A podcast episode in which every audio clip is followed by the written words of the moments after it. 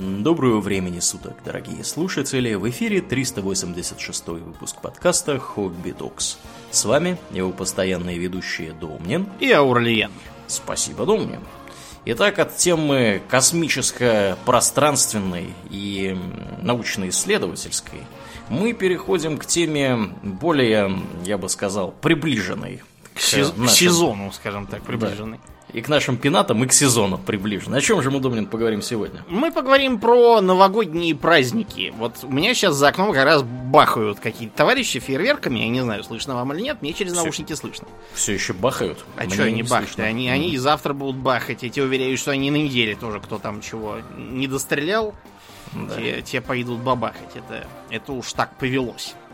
Хотя, кстати, про этой традиции с баханием фейерверков довольно... немного времени, мы объясним, почему это взялось.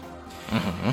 Так вот, Новый год э, это такой очень интересный вопрос, поскольку э, что такое год? Год — это период времени, за который наша планета, ну или вообще любая другая планета, оборачивается полностью вокруг Солнца. Угу. То есть вот есть оборот вокруг своей оси, который день, и оборот э, вокруг звезды, который год. Да.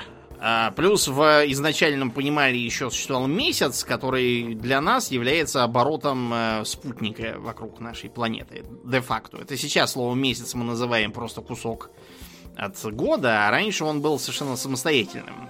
Э, да. Самостоятельным явлением из-за того, что э, первоначальные календари были как раз лунными у человечества. Ну, по простой очень причине, за Луной легко следить. Ну да, да. Она очень красиво покрывается тенью Земли, и видно, что вот она сокращается, сокращается, а потом э, новолуние ее не видно практически, а потом она начинает, наоборот, прибывать, пока не начнется полнолуние. Вот, типа, э- этот месяц.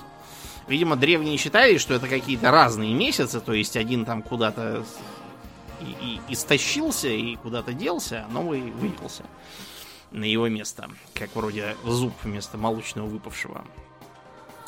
Из-за этого с определением того, с какого же момента считать Новый год, исторически были очень большие разногласия. Вот, например, у древних египтян у них жизнь была такая вся, знаете, нилоцентрическая.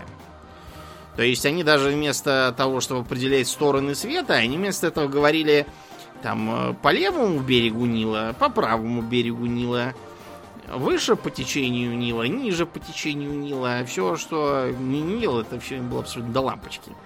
Да, причем самое интересное, что они в основном-то жили по левому берегу, а то, что по правому, там вообще какая-то страна демонов. Вот, и неизвестно, что там происходит. Долгое время они туда вообще даже и не совались особо. Потому что считалось просто, ну что там, там за рекой, ну натурально страна Мордор, демонов и покойников. Да, за Мордор. Андуином. Угу. Да, да. Такой. Так вот, из-за того, что Нил был главным нервом всей их культуры, год они считали, в общем, с события, связанного с его разливом. От начала разлива, которое считалось за возврат Сириуса, примерно это где-то в середине июля. Ближе ко второй половине, вероятно, было. Uh-huh. По крайней мере, сейчас. Может быть, раньше было немножко по-другому. Факт тот, что с появлением Сириуса начинался разлив Нила. Это было очень важно, чтобы его не прозевать. И у них было очень интенсивное сельское хозяйство. Они буквально несколько месяцев в году занимались, пока Нил разлился и отлился. Вот, и поэтому они отсчитывали Новый год и называли его праздником, возможно, Вепринпет. Мы очень туманными представлениями, как правильно читать гласные в древнеегипетских иероглифах, поэтому сейчас принято все через «е» обычно транскрибировать, поскольку это более или менее похоже будет на то, что, что там было. Вот этот Вепринпет... Uh-huh. Был их Новым годом, но из-за того, что он был привязан к специфическому для египтян солярному календарю, он как бы солярный, но он и, и даже такой же, как у нас, в триста шестьдесят пять лет, извините, дней, но у него не было високосных годов. Я не помню, как они там исправляли эту проблему. Факт то, что постепенно, по-видимому, этот их Новый год сползал куда-то, и, э, возможно, его периодически возвращали обратно принудительно, как вот у римлян некоторое время было. Да, возможно. Ну давай, давай кратко напомним, да, мы всех интересующихся можем отослать к нашему выпуску про календари, да, где мы рассказывали о разного рода календарях, не помню сейчас на, на, на памяти его номера, но проблема основная заключается в том, что в целых днях, к сожалению, год он не помещается, да. То есть э, високосные... триста шестьдесят пять, да, и четвертушка. С четвертью, да, примерно с четвертью. И э, получается так, что... каждый четвертый год, по идее, нам нужно один день добавлять, двадцать девятого февраля мы добавляем, да, но при этом есть еще там определенные правила, в какие годы его добавлять не надо, чтобы более или менее было вот похоже, чтобы да, бумажное количество соответствовало, да, астрономическому. Да, да, да, да, да, вот, то есть это вот одна проблема, да, солнечных именно дней, да, и года.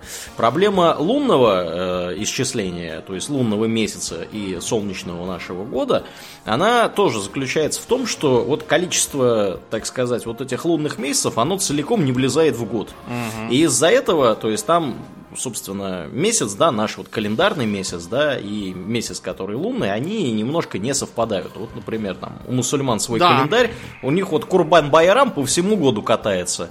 И вот, за ладно, счет этого. Еще Курбан-Байрам. В две тысячи восьмом было так, что за две тысячи восьмой год по григорианскому календарю было два мусульманских Новых года. Да? Ну, ну вот, видишь. Так получилось, да. Один год э, пока, так сказать, начался, а второй он еще не успел закончиться, а уже вот так вышел. Потому что лунный календарь. Тут да, такое неудобство, да, есть. То есть вот за счет вот этих вот небольших различий в длительности, да, не получается все это дело уложить, и отсюда все вот эти вот интересные нововведения, да, с ездящими по, mm-hmm. значит, по всему году праздниками, да, которые вроде как привязаны к какому-то астрономическому явлению, и при этом они в разное время года случаются, если, конечно, вы проживаете там, где у вас эти времена года вообще есть. есть. Да, да, я напомню, это, да, это как бы не везде такое, это в основном в северных, в очень северных и очень южных странах. Поэтому вавилонянам было до лампочки, откровенно, всю эту точность. Mm-hmm. Они делали очень просто. Отсчитывали свой Новый год от первого новолуния э, после э, зимнего солнцестояния, если mm-hmm. я не буду, да. После чего они две недели бухали. Молодцы, пиво какие. пили, да. Пиво пили. Но вот далеко не у всех древних культур Новый год начинался именно э, с... Э, так сказать, э, астрономического явления. Да, например, вот зороастрийцы э, и воспринявшие потом культуру иранской цивилизации, они Навруз празднуют. Угу. Вот, у них э, этот иранский Новый год э, празднуется примерно в конце марта. Mm. Mm. Да. Э, так получается, потому что для иранцев Новый год означало скорее начало нового сельскохозяйственного цикла. Ну, что, в принципе, логично. Да, да. Это, в общем, пр- практичное дело. Там у них есть своя легенда, что, значит, легендарный царь Джамшид, не путать с Джамшутом, узнал, что зима наступает. А, как знают все знакомые с творчеством Джорджа Мартина, ничего хорошего это не означает. Да. Поэтому Джамшид построил себе великий трон, украшенный самоцветами, и, значит, на нем силами каких-то не то ангелов, не то демонов, я уже забыл, взлетел и стал сиять вместо солнца, чтобы холод таким образом победить. Это, кстати, довольно... Скромное решение довольно-таки, да. Ну, угу. те- технически оно, в общем, довольно правильное. То есть он как бы такой запустил искусственный спутник, отражающий солнечный свет. Угу. Вот, то есть теоретически оно, в общем, даже, даже, наверное, осуществимо в некоторых пределах м- могло бы быть. Да, но мне нравится, что он в качестве спутника запустил, естественно, себя. Да, сам себя. Но это-то, да. Вот, и поэтому... Вот, Новый год отмечают. Интересно, что у э, иранцев и стран иранской традиции есть э, свой Дед Мороз. Mm-hmm. Зовется Амунавруз. То есть... Аму... Амунавруз? Uh-huh. Ну, то есть дядя Новый год, типа. Понятно. Да. Дядя Новый год выглядит тоже как бородатый мужик. Вот, в шапке вроде нашего. Он не, не так тепло одет, он одет скорее как вот на весенние праздники крестьяне одеваются по э, Евразии, да? Угу. И он как бы символизирует скорее приход весны и тепла в этом смысле. Потому что для иранцев у них зима-то короткая относительно, и поэтому они, они не считают за норму. Поэтому у них дедушка, дедушка не мороз, а как бы дедушка скорее тепло. Получается, mm-hmm. такой забавный. Он, соответственно, несет всякие подарки, связанные с весной, ну там всякие фрукты и прочие дела. Что весной начинает цвести и пахнуть. А еще они на свой Новый год избирают шутовского царя. Mm-hmm. Называется Наврузский Падишах. Но это типичный шутовской царь. Э, как на многих э, карнавалах избирался там, как правило, какой-нибудь самый глупый и нелепый участник. Вот, и он отдавал всем всякие команды шутливые, их надо было выполнять. Поэтому в странах иранской культуры до сих пор есть такое политическое оскорбление. Если какого-то политика обзывают наврузским падишахом, это, да, это значит, что это не очень хороший политик, и говорящий намекает либо на его тупость, либо на его марионеточность. Ох, страшное да. чувство оскорбления. Ну, в общем, да, не очень, да, такое mm-hmm. хорошее. А вот у... римлян царила, скажем так, э, э, полнейшая чехарда. То есть э, э, у них изначально Новый год отсчитывался со вступления консула нового в должность. Угу. Э, в ранней республике считается, что это было примерно начало мая, условно принято за первомай. В, так сказать, развитой республике обычно считается, что это была середина марта, точно сказать трудно. А вот где-то сто пятьдесят третьего года до нашей эры установлен как раз день первого января. Проблема, понимаете, в чем? В том, что у римлян до Юлия Цезаря был какой-то идиотский календарь, пока юлианский, цезаревский не ввели, наконец, упорядочивший все более или менее и приведший все в понятное нам русло. Дело в том, что у римлян до этого существовал високосный месяц. Ага. То есть добо- дополнительный месяц. Да. Проблема в том, что этот месяц вводился не по системе, а по решению специальной э, комиссии. Комиссия. Да. да, эта комиссия, она придумывала эти месяцы и поводы их вводить или не вводить, так как им было выгодно. Например, если они у кого-то деньги взяли, вот, они могли взять и еще три месяца к году прицепить. Класс. Чтобы подольше не платить ничего. Из-за этого обычно получалось так, что месяц как бы более-менее привычный нам, но он куда-то, куда-то съехал совершенно не туда, там, на лето, чуть ли не с зимы. Угу. Остатки от этой чехарды можно видеть в странных с точки зрения логики названиях латинских месяцев. Вот почему, например, мы говорим месяц, там, допустим, вот декабрь только что был, дека, да, это как бы десять. Он угу. теоретически должен быть десятый, он двенадцатый. Да, как так-то? Почему у нас э, ноябрь, да, это вот, вот корень ноя, да, он до сих пор во многих э, европейских языках означает девять. Да, nine. Да, да. Например, э, nine, угу. да, как у New немцев и англичан. Да, да, да. Да. Э, да, у испанцев тоже так. И получается вопрос, э, почему он в таком случае не девятый никакой, а одиннадцатый? Одиннадцатый, да. Ну вот, да. потому что там все... Ну, попол... октябрь тоже самое, окта, восьмой, восемь, да. Быть, да. Mm-hmm. Ну, потому что там ко- кое-чего добавили, там месяц июль в честь Юлия Цезаря, месяц август в честь еще там какого-то... В общем, августа. Все, да. да, уползло. Так что там было как-то все не очень понятно, где какой месяц до Цезаря. А названия до сих пор остаются перепутанными. Так вот, потом с Цезаря наконец все более-менее утвердилось, что с первого января Новый год. Но потом, поскольку начались темные века, на этот календарь наложились всякие варварские обычаи и порядки. Из-за того, что в Италии январь это месяц, в общем, как месяц, mm-hmm. ничего особенного, а где-нибудь там в Шотландии там, или в Норвегии январь это страшный суд, ад и погибель, Да уж. Получился такой вот сдвиг, что Новый год э, в понимании римлян, где это был такой чисто административный, в общем, день, даже не особо привязанный к каким-то праздникам, у них примерно с Нового года совпадали Сатурналии, в ходе которых предполагалось, во-первых, украшать окрестности вечно зелеными ветками, во-вторых, э, пировать, гулять и предаваться разврату и похоти.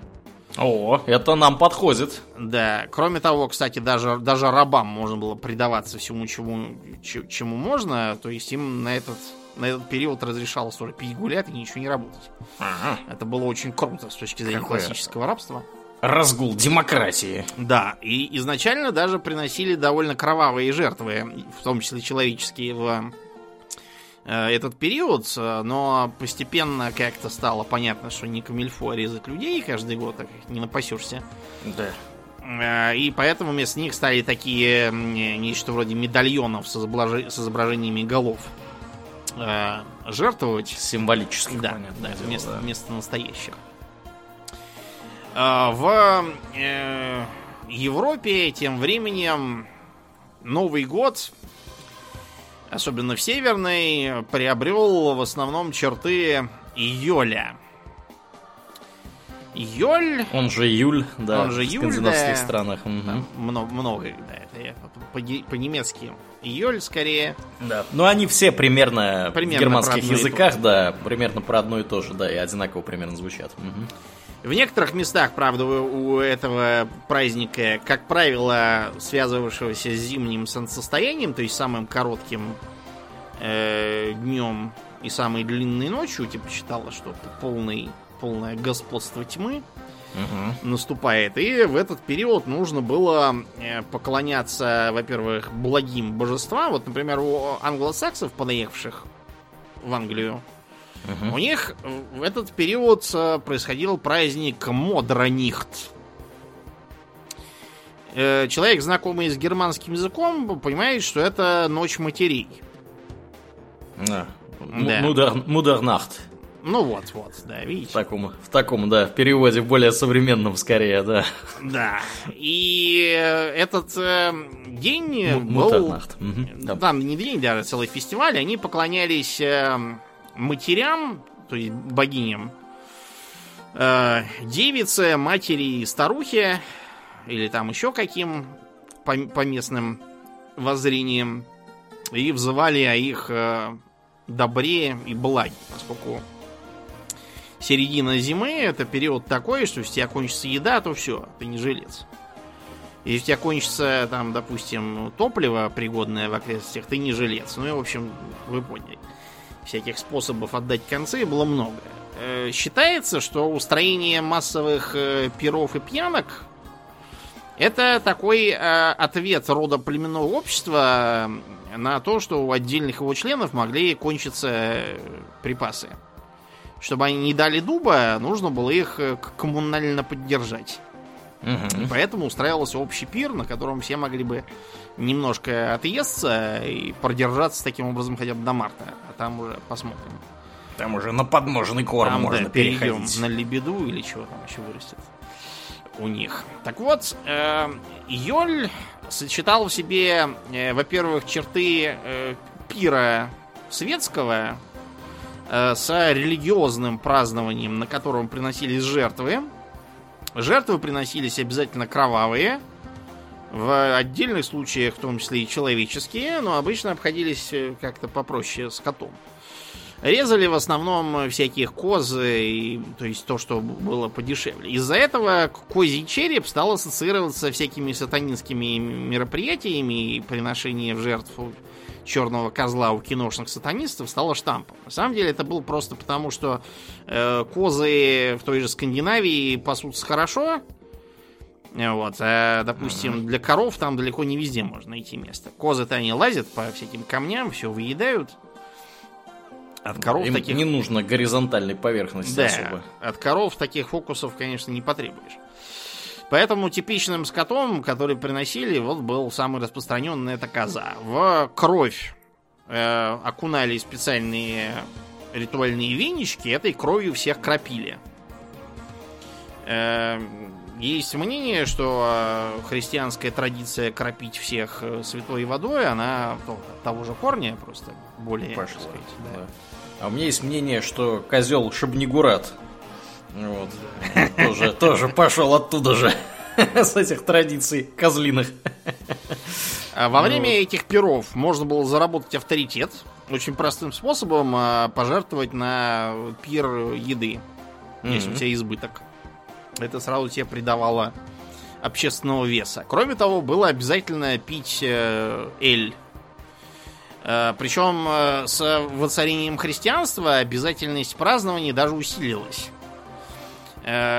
Считается, что когда король Хакон Добрый, он был королем, христианизировавшим Норвегию, утвердил Хокон, свою... да. Угу, да, угу. Да. Он утвердил свою власть, то он всех заставил справлять э, как бы вместо Йоля Рождество. Народ не очень понял, что такое вместо и почему. Но все, в общем, поняли, что, во-первых, нужно справлять, а во-вторых, тем, кто не будет справлять, те будут платить штраф. Да. Э, вот. И поэтому традиция держалась и дальше. Только из нее постепенно стали убирать жертвоприношения, и вместо нее заменять вот на церковное служение и окропление святой водой. Так оно и, и пошло. Вот это типичный пример того, как христианские праздники начали перетекать поверх праздников исконно языческих и облекать их в такую, знаете, снежную шапку. Воспользуемся метафорой по сезону. То же самое, как вы уже знаете из нашего подкаста, произошло с Днем Святого Валентина, который, по сути, не имел ни малейшего отношения к тому, чего там празднуют. Не писал никому никаких писем, не венчал никаких там солдат. Не говоря уже о том, что когда существовал Святой Валентин, оба святых Валентина, если, если уж на то пошло. И еще третий Святой Валентин, который был ересиарх. Да. Немногие знают, но да, был еще и ересиарх. Да, и Валентинов много было. Так вот, никакого венчания это просто не существовало, его еще не придумали. Вот и все. Да. Короче говоря, никакого отношения к этому не имело. Это был унылый раннехристианский мученик, которого за проповедование христианства, он был епископом, его казнили. И второго тоже казнили. Насчет третьего я не помню, что уж там с ним сделали. Факт того, что, опять же, ни малейшего отношения к влюбленным, писанию писем он не имеет. Это просто попытка э, очередной языческий праздник э, про любовь-морковь и наступление весны, когда у всех гормоны играют, как-то немножко под, под, подгрести под новую мораль и приличие. А, помимо вот этого вот религиозного значения, у Йоля было еще и значение мистическое. Я имею в виду такое легендарно-фольклорное. Это, как мы уже сказали, самый короткий день, самая длинная ночь. Это время торжества сил тьмы. Каковые выражались в том, что в древних курганах начинали шевелиться драугры. Mm-hmm. Вот, и Давакин должен был идти их усмирять и грабить. Чтобы мы потом налили кофейку, понятное да. дело. Если серьезно, да, считалось, что драугры начинают шевелиться как раз вот на этот период, и лучше держаться подальше от всяких там старых руин и вообще старых мест, где они сидят. А кроме того, на э, просторах тоже не рекомендовалось гулять, потому что можно было там попасть под э, э, дикую охоту. Ух, да. Вильде ягд, как это называют немцы. Вот. А в Скандинавии было какое-то такое странное словцо, которое, по-моему... А, аскарея, вот как оно называлось. Да. А, аскарея — это криво переделанное неграмотными крестьянами, судя по всему, асгардрейд. Какое-то, что-то такое должно быть. То есть... Эвана как? Да, потому что вот скандинавы считали, что во главе дикой охоты скачет сам Один. А-а-а. Да, и выглядела дикая охота как призрачная процессия, где едут духи, мертвецы, боги, черти, в общем, кого только там не едет, и они несутся, трубя врага, затаптывая или захватывая и присоединяя к себе всех, кто попался. И поэтому надо сидеть дома и надеяться, что они к тебе не заедут. Вот этот вот мотив того, что ездят какие-то потусторонние сущности, он прошел через новогодние праздники и до сих пор с нами присутствует. Возвращаясь к дикой охоте, она не только германским странам свойственна. Например, в той же Испании тоже есть поверье там из-за того, что сильная региональность в разных регионах по-разному. Например, в Галисии их называют «Санта-компанья». Mm-hmm. То есть, типа, отряд святых или что-то там в духе. А, скажем, в Эстремадуре их называют «Уэсте де анимас», то есть «воинство душ». Явно как. Mm-hmm. Может, может какие-нибудь эти вестботы к ним принесли все это дело? Скорее всего, да. Потому что современные испанцы, это на какую-то там частичку, это mm-hmm. вестготы и есть. А у славян западных тоже такое есть. Вот, например, поляки... А, называют а, ее а, «Дикий лов». Mm, типа «Дикий гон». Ну да, и «Дикий гон» тоже они так говорят. Также говорят и чехи. У них какой-то там «Дивокий гон». Mm-hmm. Вот, и э, таким образом он присутствует в самых разных мифологиях, поэтому персонажи, которые там участвуют, часто меняются. То есть, скажем, в... Э, кельтском фольклоре, который сейчас сохранился, например, в э, Уэльсе, там э, упоминалось, что э, возглавляет э, эту охоту Гвин Апнуд, такой э, э, местный король эльфов, короче, валийский, да, угу. Король прекрасного народа. В других вариантах там мог быть сам король Артур.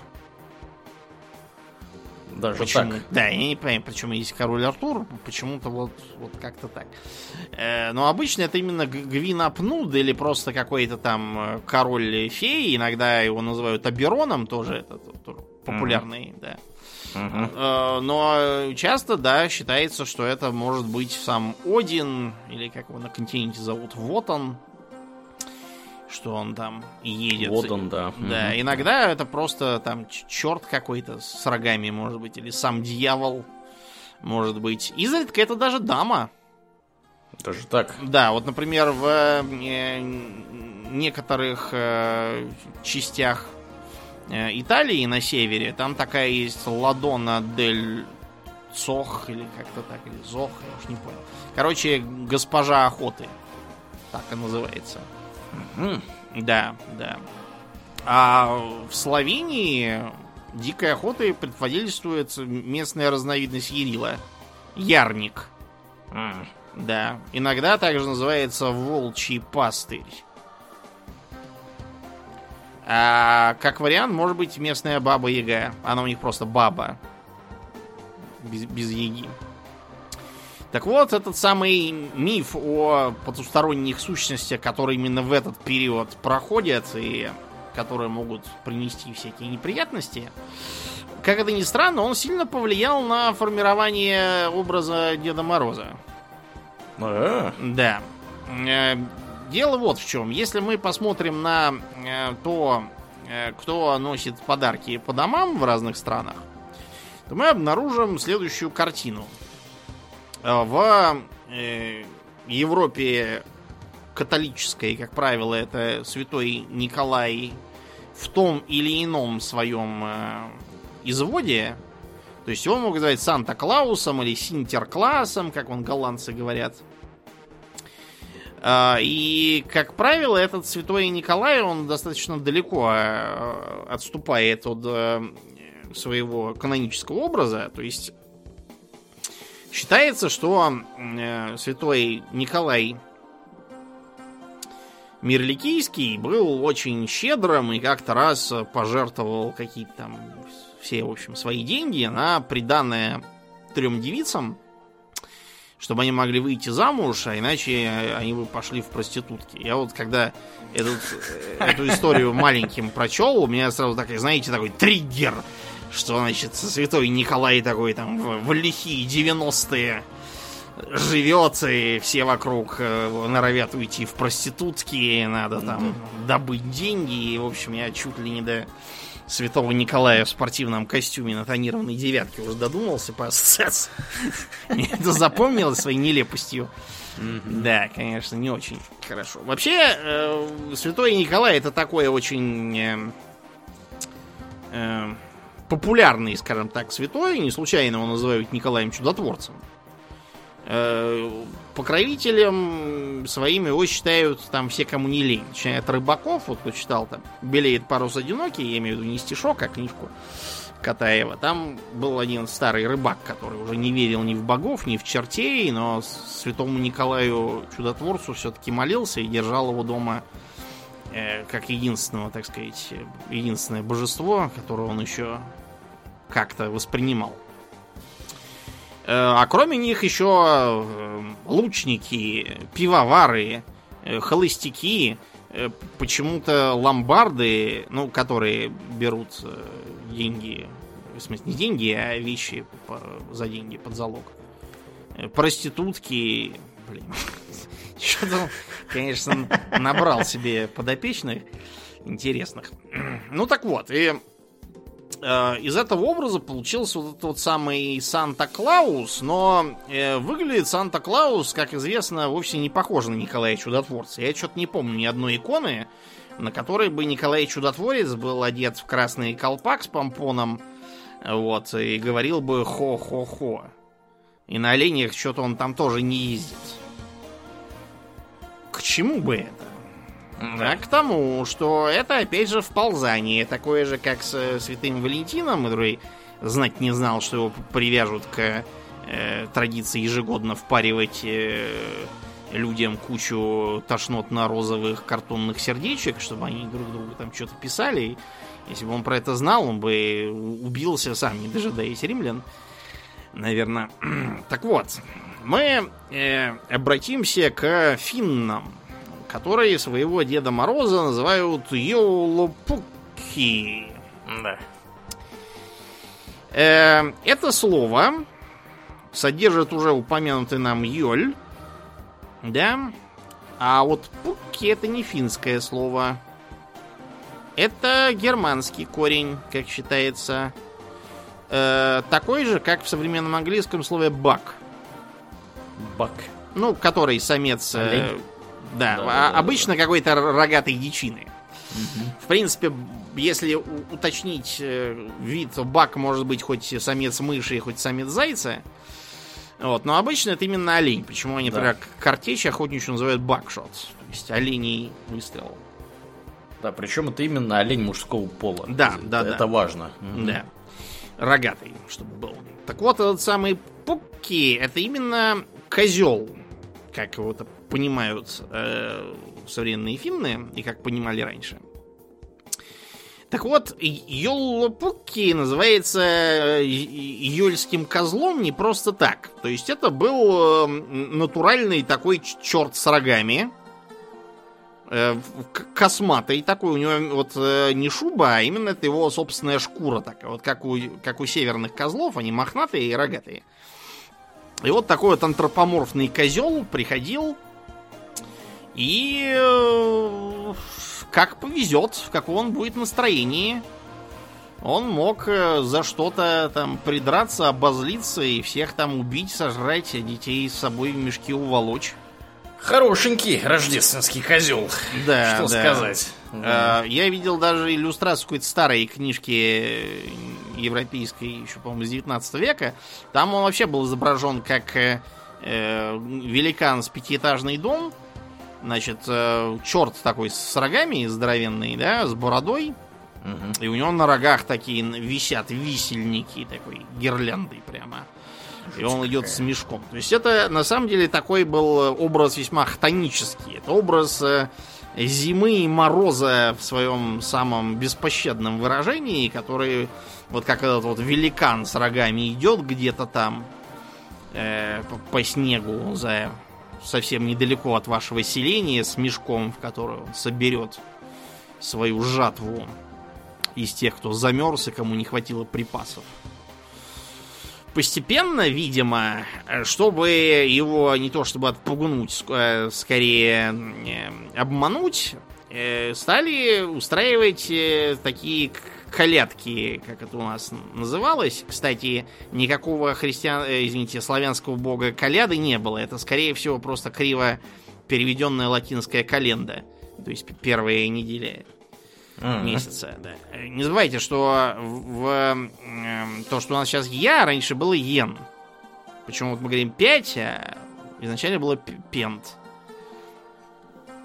Также и коляда — это календа просто. Видимо, какой-то плохо понятый из попыток христианских миссионеров объяснить что-то.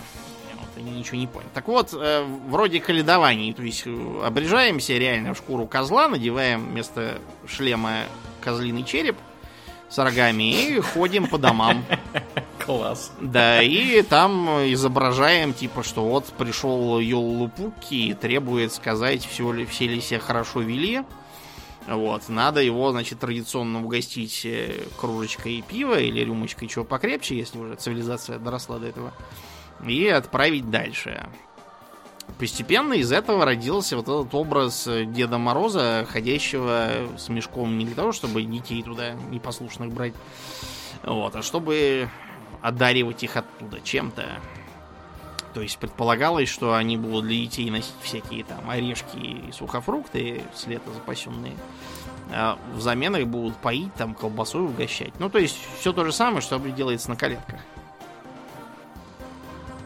Обратите внимание, что, скажем, в отечественной традиции есть точно такая же э, традиция, просто не на Новый год, а на Масленицу. Из-за того, что у нас зима длинная, вот, и тоже на Масленицу ходят всякие черти с рогами в вывороченном тулупе и просят чего-то под окнами.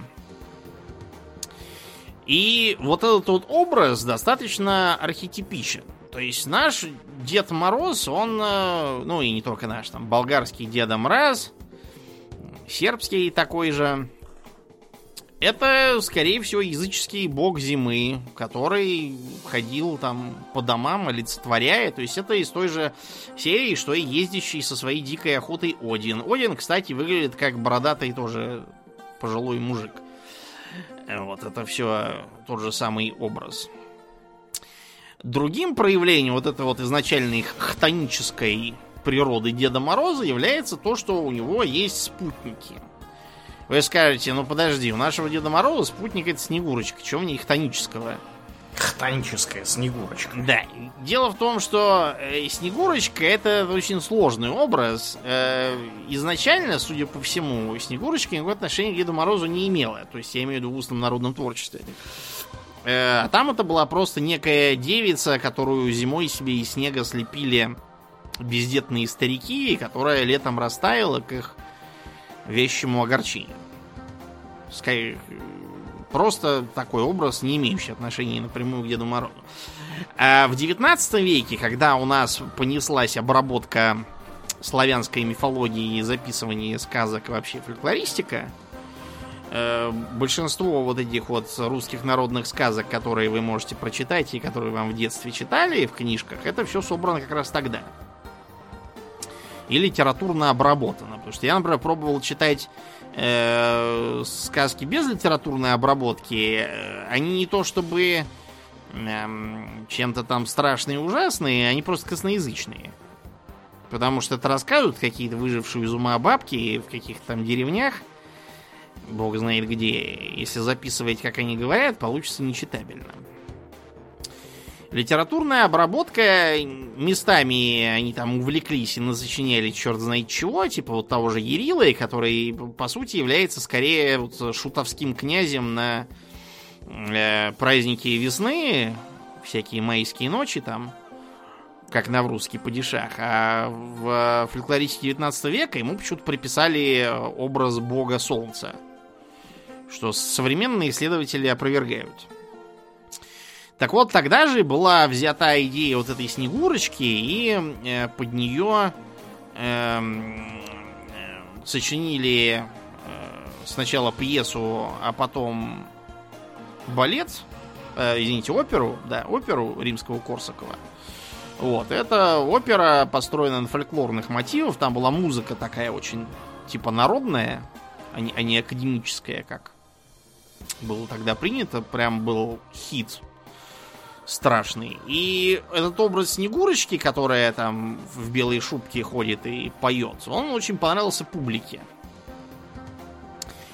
И ее стали придавать на картинках и открытках Деду Морозу. Еще в царской России. Причем она там обычно такая, довольно маленькая была. Потом, после революции, с празднованиями Нового года у нас произошел перерыв, потому что все ударились в мировую революцию, в атеизм.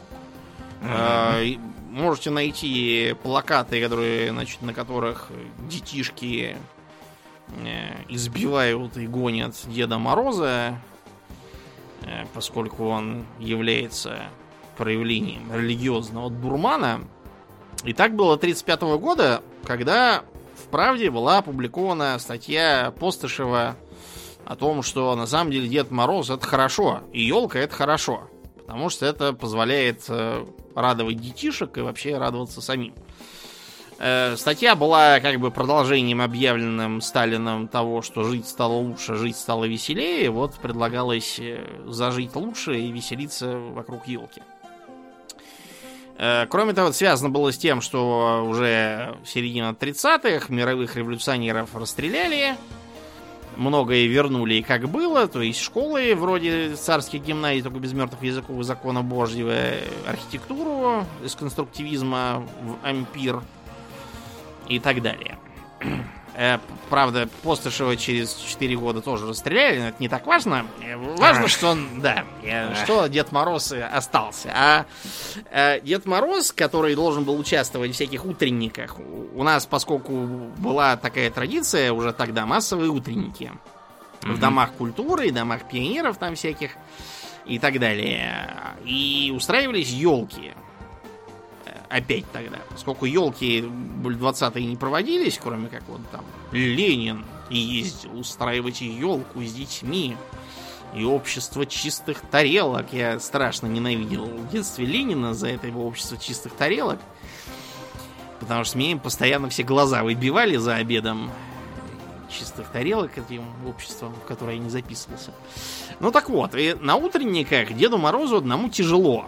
И по этой причине ему придали массовицу-затейницу Снегурочку, которая должна была, с одной стороны, легче находить контакт с детьми. Дети обычно не боятся девушек, в отличие от непонятного косматого старика с большой палкой.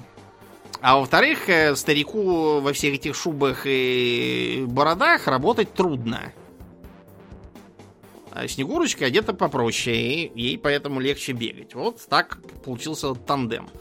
Где-то в годах в шестидесятых-семидесятых была попытка впихнуть туда еще третьего мальчика, изображающего Новый год, но это как-то не взлетело. Вот. А в Европе спутники его, местных Санта-Клаусов, значительно более веселые. Я думаю, самый колоритный архетип — это Крампус. Крампус? Крампус — это натуральный черт с рогами. То есть он выглядит как вот изначальный Йоулупукки. И это, в общем, тот же самый персонаж, по сути дела.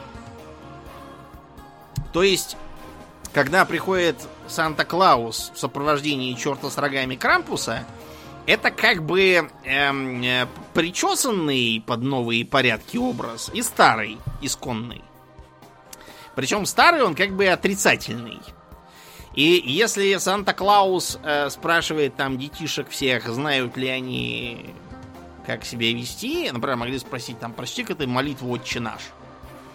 Вот, если ребенок читал хорошо, то э, этот самый Санта-Клаус ему давал всякие яблочки да орешки. А если не знал молитву, то его э, этот самый Крампус лупил палкой. Без затей, да. Причем обычаи с, с побиением палкой сохранялся чуть ли там не до начала двадцатого века, и даже уже писали всякие публицисты, что вот удивительно, какой-то чужой дядька в костюме бьет палкой, и они ничего не плачут и даже не возмущаются. Жесть, а если бы их родители побили, воя было бы до небес. Мрак. Да, но это воспринималось типа как часть игры, такой просто странный немного. И этот самый Крампус довольно популярный персонаж в окрестностях Альп, а также в тех местах, куда обитатели Альп поэмигрировали. То есть это не только спутник Деда Мороза, это еще и самостоятельный персонаж, который, например, проходит, проводит периодические э, самостоятельные мероприятия. Есть, например, такая вещь, как Крампус-нахт. Крампус-нахт. То есть это, да, специально ему посвященное. Считается, по-моему, что это где-то пятого должно быть декабря. Вот. И Крампус может самостоятельно ходить там по улице всякими парадами. А кроме того, есть еще м, такое мероприятие, как м, э, пробег Крампусов. Это значит, что собирается толпа молодых людей, одетых этим самым чертом, э, обязательно пьяные. Вот, и они бегут э, вопя по улицам города. И все, все радуются и веселятся по этому случаю. Из э, таких более специфических можно вспомнить э, э, э, э, перхту.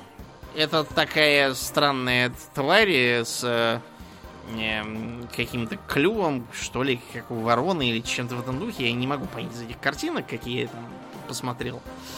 Вот, это такие тоже разновидности черта, который ходит там и карает дурных детишек. Близкими к нему являются бельсникель, он же пелцникель.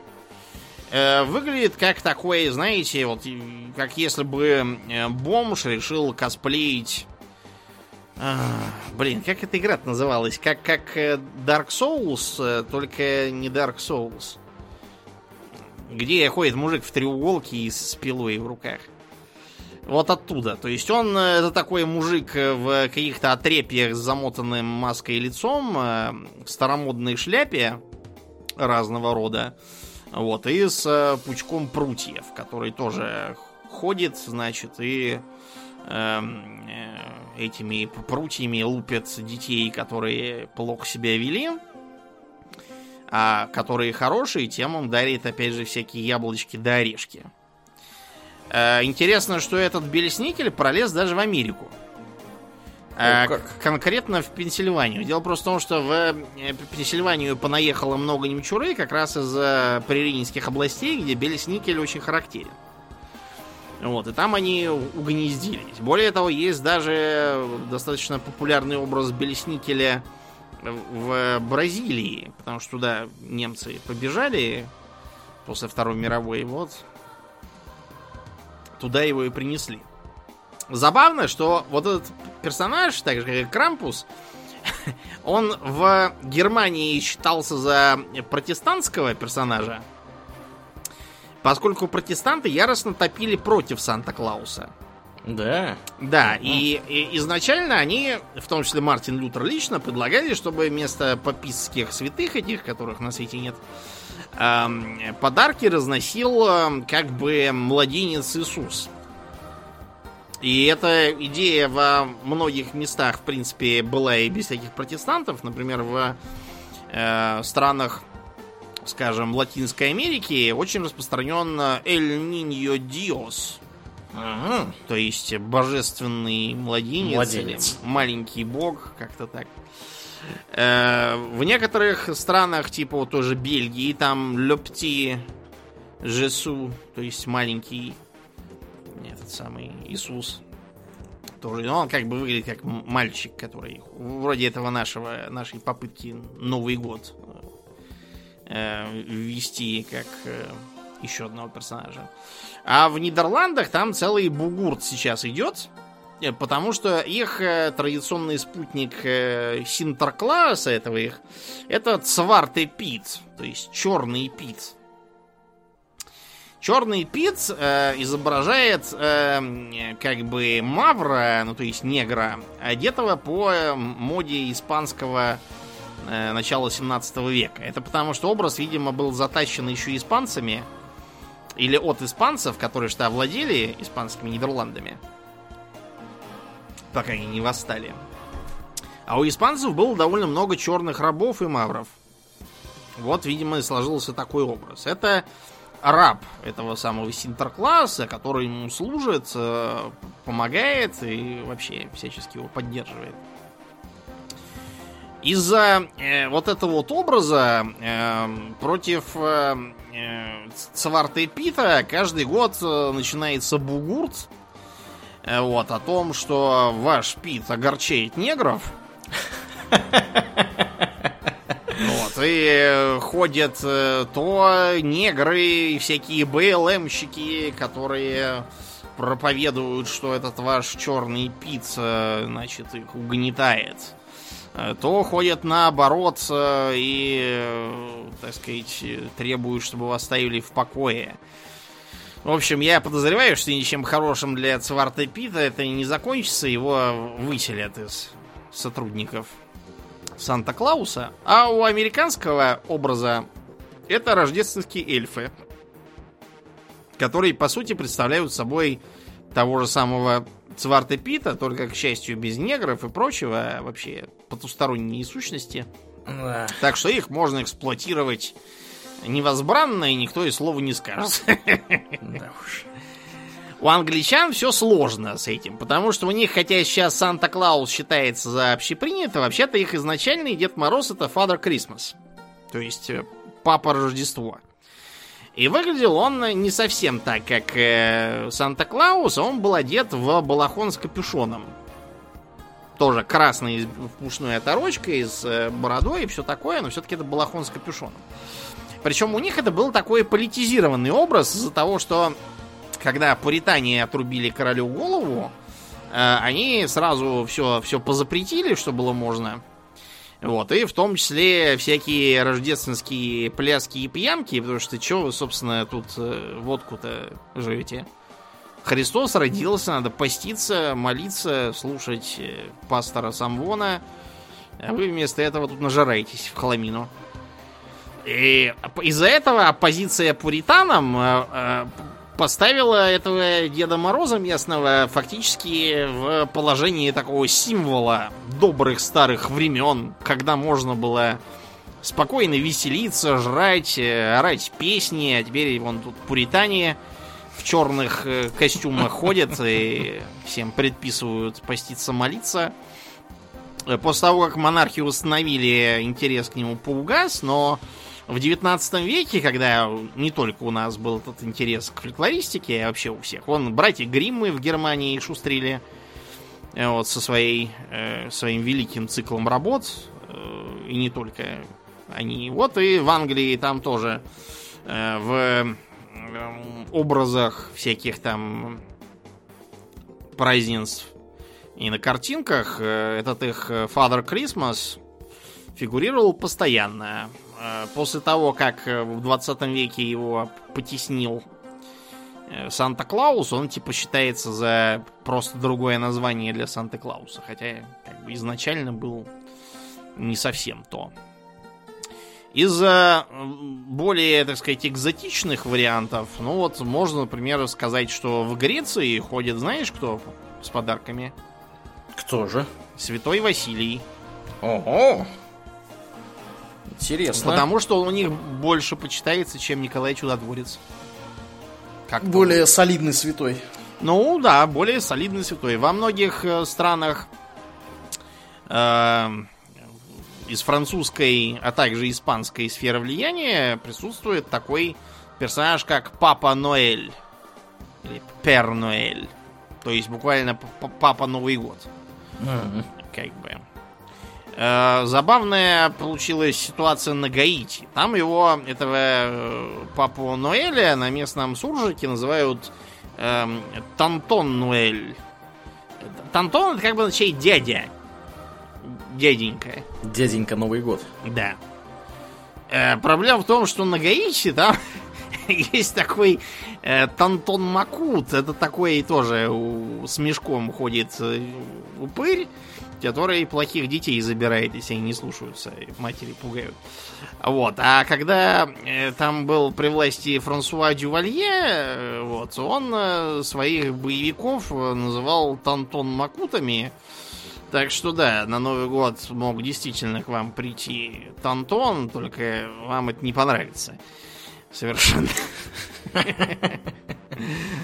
В Италии из-за сильной регионализации там кто только не ходит. Например, в некоторых местах вместо этого самого Санта-Клауса Святого Николая может прийти, например, Бефана. Бефана — это местная баба-яга. Бефана? Да. Угу. Считается, что это связано с э, э, кривым прочтением простым народом. Вот это вот Бефана у них получилось из э, Епифании, да? Угу. То есть, э, один из христианских праздников такой. Либо, как вариант, может приходить, вот, например, в Парме, где ветчину делают, и в Вероне, где Ромео с Джульеттой тусовались, там приходит святая Лючия. Она приходит э, слепая такая, но все про всех знает, кому чего давать. Какие подарки, кому не подарки. Э, у нас в России есть э, у э, неславянских народов тоже свой образ Деда Мороза. Кыш-бабай, например, у тюрок, у татар, у башкир. Кыш-бабай? Ну, А-а-а. Кыш — это зима. Зимний дед, то есть. А я думал, проваливай, бабай. Нет, нет, нет, это зимний дед. Дед, уходи. Кыш-бабай. А якуты, например, вместо кыш говорят чиз. У них чиз-хан, да. Угу. То есть повелитель зимы, как бы, получается. Прикольно. Да, да. Вот такой ин- интересный образ. А кроме того, в некоторых э, странах, как бы не европейских, но попавших так или иначе под влияние, тоже фигурирует нечто в этом духе. Вот, например, в Турции там такой э, Ноэль Баба. Ну, то есть тоже как бы новогодний дед. Mm-hmm. А почему он Ноэль? Ну, потому что Ноэль взят у французов и испанцев, почему-то они у них понятно, потянули. Понятно. Видимо, потому что им просто проще произнести, вот, чем э, это. А на некоторых э, из бывшей испанской сферы влияния э, территориях, типа, там, например, Филиппин, э, иногда вместо Санта-Клауса приходят три волхва. Mm-hmm. Это те, которые явились поклониться младенцу Иисусу: Каспар, Бальтазар и Мельхиор. Mm-hmm. Между прочим, канонический образ всех этих Санта-Клаусов, он тоже достаточно сильно срисован с образа вот этого восточного мага, в котором традиционно изображали э, этих самых э, трех магов, типа. Что касается рождественского дерева, или, как у нас, новогодние елки. Если, кстати, вы вобьете в английской Википедии New Year Tree, вам тут же выдаст статью «Советская новогодняя елка». Советская Россия, да. Елка не празднует у вас. Турция. Турция еще празднует. Турция еще новогодняя елка. Ну, да, обычно Christmas tree. Но они-то не христиане, поэтому у них новогодние, ну, да. да? Ну да. Вот, поэтому получилось. А, вообще, я уже сказал, что в Риме на некоторые праздники, на те же Сатурналии, было принято развешивать вечно зеленые растения. А, понятно, что кельты и германцы часто поклонялись деревьям и лесам. Всякие дубы и прочие дела. Там амела всякая на дубе растет. Священная у кельтов. Э-э, почему именно амела на дубе? Потому что амела не любит расти на дубах. Это паразитическое растение, оно должно про, так сказать, проесть своими корнями кору, а дуб — это не очень располагающее к проедению его коры дерево. Так что дуб, на котором растет омела, это был самый уже готовый, так сказать, храм для друидов. Из-за э, вот этих вот... Э, вот этого вот синтеза римских идей римляне, видимо, хотели просто украшать чем-нибудь растительным свои дома, чтобы порадоваться в ходе зимы, когда листвы нету. Угу. Поэтому брали вечно зеленые растения. Это логично. Понятно, что всякие кельты и германцы тоже зимой, видимо, ходили поклоняться вечно зеленым деревьям, потому что вечно зеленое дерево демонстрировало свое выживание зимой. А именно такой пример им был и нужен. Очевидно, что жертвоприношения этим деревьям тоже делались, и, видимо, ель могли украсить всякими там потрохами и требухой от жертвенного козла. Вот, и таким образом получилась украшаемая елка. Это постепенно, где-то веку ближе к восемнадцатому, начало прорастать... из-за как бы попыток сделать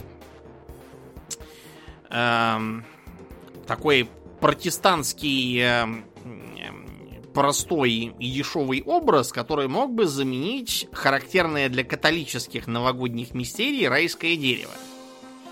Потому что католики для своих новогодних мистерий... Мистерии — это просто такой спектакль небольшой, религиозный. Uh-huh. Они сделали там дерево такое, типа, изображающее райское, и на него вешали всякие там ананасы и апельсины, какие там смогли достать посреди зимы. Это считалось очень круто. Вот протестанты хотели сделать нечто похожее, но только попроще и подешевле. Поэтому, как считается, оно начало распространяться в... той же Рейнской области, откуда все эти помощники Санта-Клауса, и постепенно начало расползаться по Германии, через конфликты вокруг Эльзас-Лотарингии попадало в том числе во Францию, с немецкими иммигрантами из того же, из тех же прирейнских земель оно попало в Америку, где это протестантское изобретение тоже сперва заклеймили за папистское украшательство. Вот. Но потом их попустило, они, по примеру окружающих немцев, стали тоже ставить эти елки, благо елок там, по крайней мере, в избытке всегда было. А у нас это появилось при Петре, потому что Петр у нас повелел праздновать Новый год, во-первых, не с первого сентября, как у нас обычно было. Я в детстве, кстати, думал, что Новый год первого сентября начинается, потому что надо идти в школу, все плохо. Стрёмный праздник. Да. А вот Петр повелел, значит, считать от первого января, ставить... новогодние елки, а кто не может дерево, тот хотя бы одну лапу еловую, ходить друг к другу в гости и поздравлять с Новым годом. Пьянство же и безобразие не учинять, на то других дней довольно. Петр был, как всегда, точен в своих указаниях, все предусмотрел, знал, чем, чем для нас закончится введение новых праздников тут же. И так постепенно появился э, вот этот вот э, глобальный, не побоюсь этого слова, образ новогодний или рождественный, как эти елки. Э, на самом деле, э, они не так уж э, и правы, когда приписывают новогоднюю елку только нам, поскольку э, когда в современной глобальной англоязычной культуре речь заходит про Рождество, э, что вы тут же вспоминаете? Вы вспоминаете, что надо смотреть про то, как там один дома два и два дома три. Нужно, значит, проводить время с семьей и понять чего-то там такое. Вот найдите мне какой-нибудь э, фильм голливудский про Рождество, где э, хотя бы слово было сказано про того, чье, собственно, Рождество-то. Да ни хрена подобного вы не найдете. Там будет обычно что-то в духе э, замотанный жизнью отец семейства, уволенный под Новый год, э, угостил последней сигаретой старого негра-бомжа, и тот ага. сказал ему несколько простых, но мудрых слов, и тот воспрял духом, и пошел, нашел новую работу, вернулся к семье, и все такие там возрадовались, и типа... семейное объединение и ценности, и все, конец фильма. То есть, собственно, товарищи, и, и Христос, чье Рождество вообще как-то никому там не нужен абсолютно. Про него и не вспоминают. Праздник сильно секуляризовался, и через него очень сильно проросли вот эти вот старые народные корни. Даже больше, я тебе скажу, есть уже в США такое понятие, как...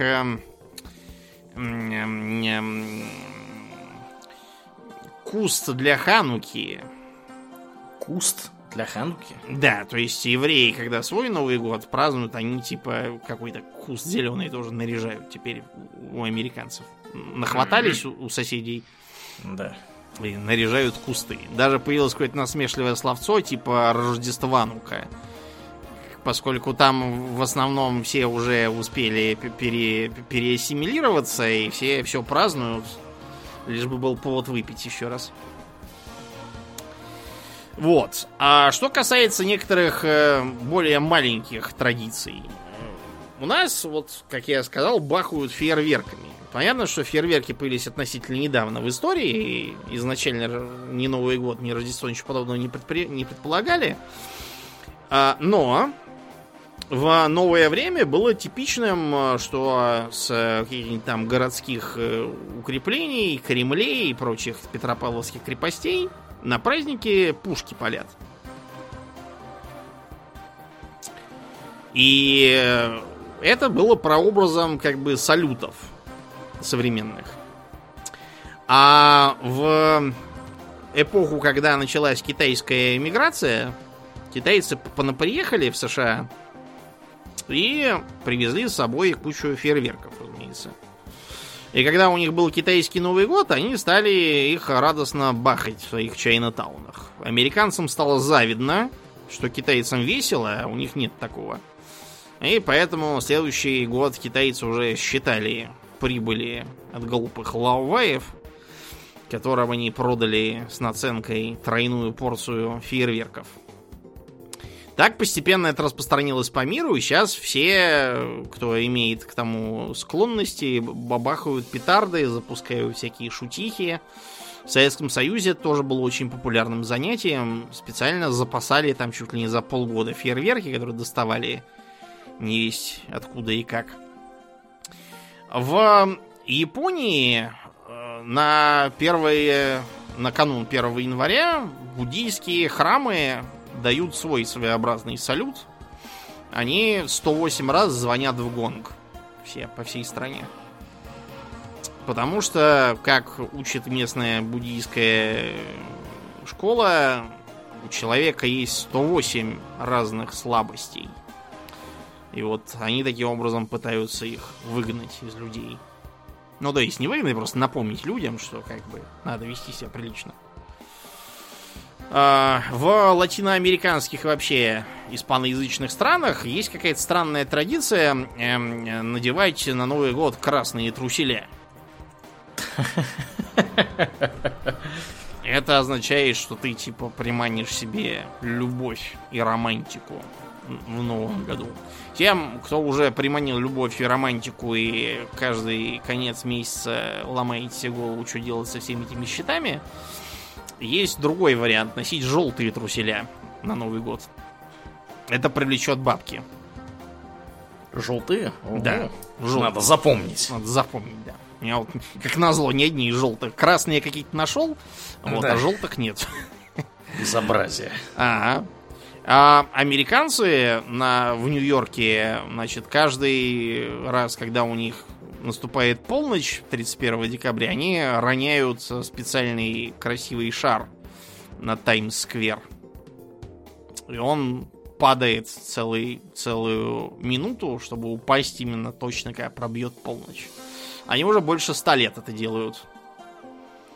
Шар довольно большой. двухметровый в диаметре. У них вот такой, такая какая-то странная традиция.